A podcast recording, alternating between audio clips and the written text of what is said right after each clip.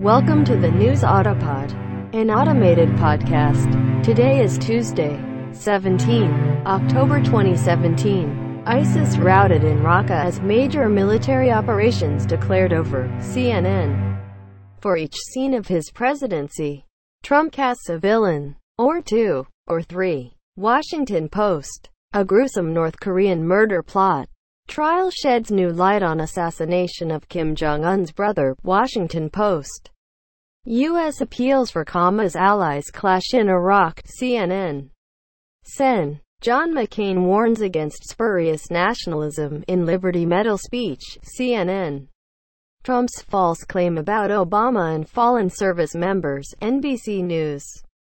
Com. Trump declines to express confidence in drug czar nominee in wake of post 60 Minutes probe.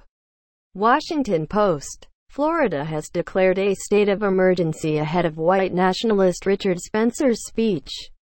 Fortune. 325-pound woman charged with killing girl by sitting on her, Fox News.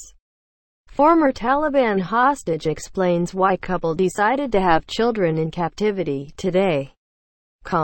Thank you for listening to the News Autopod.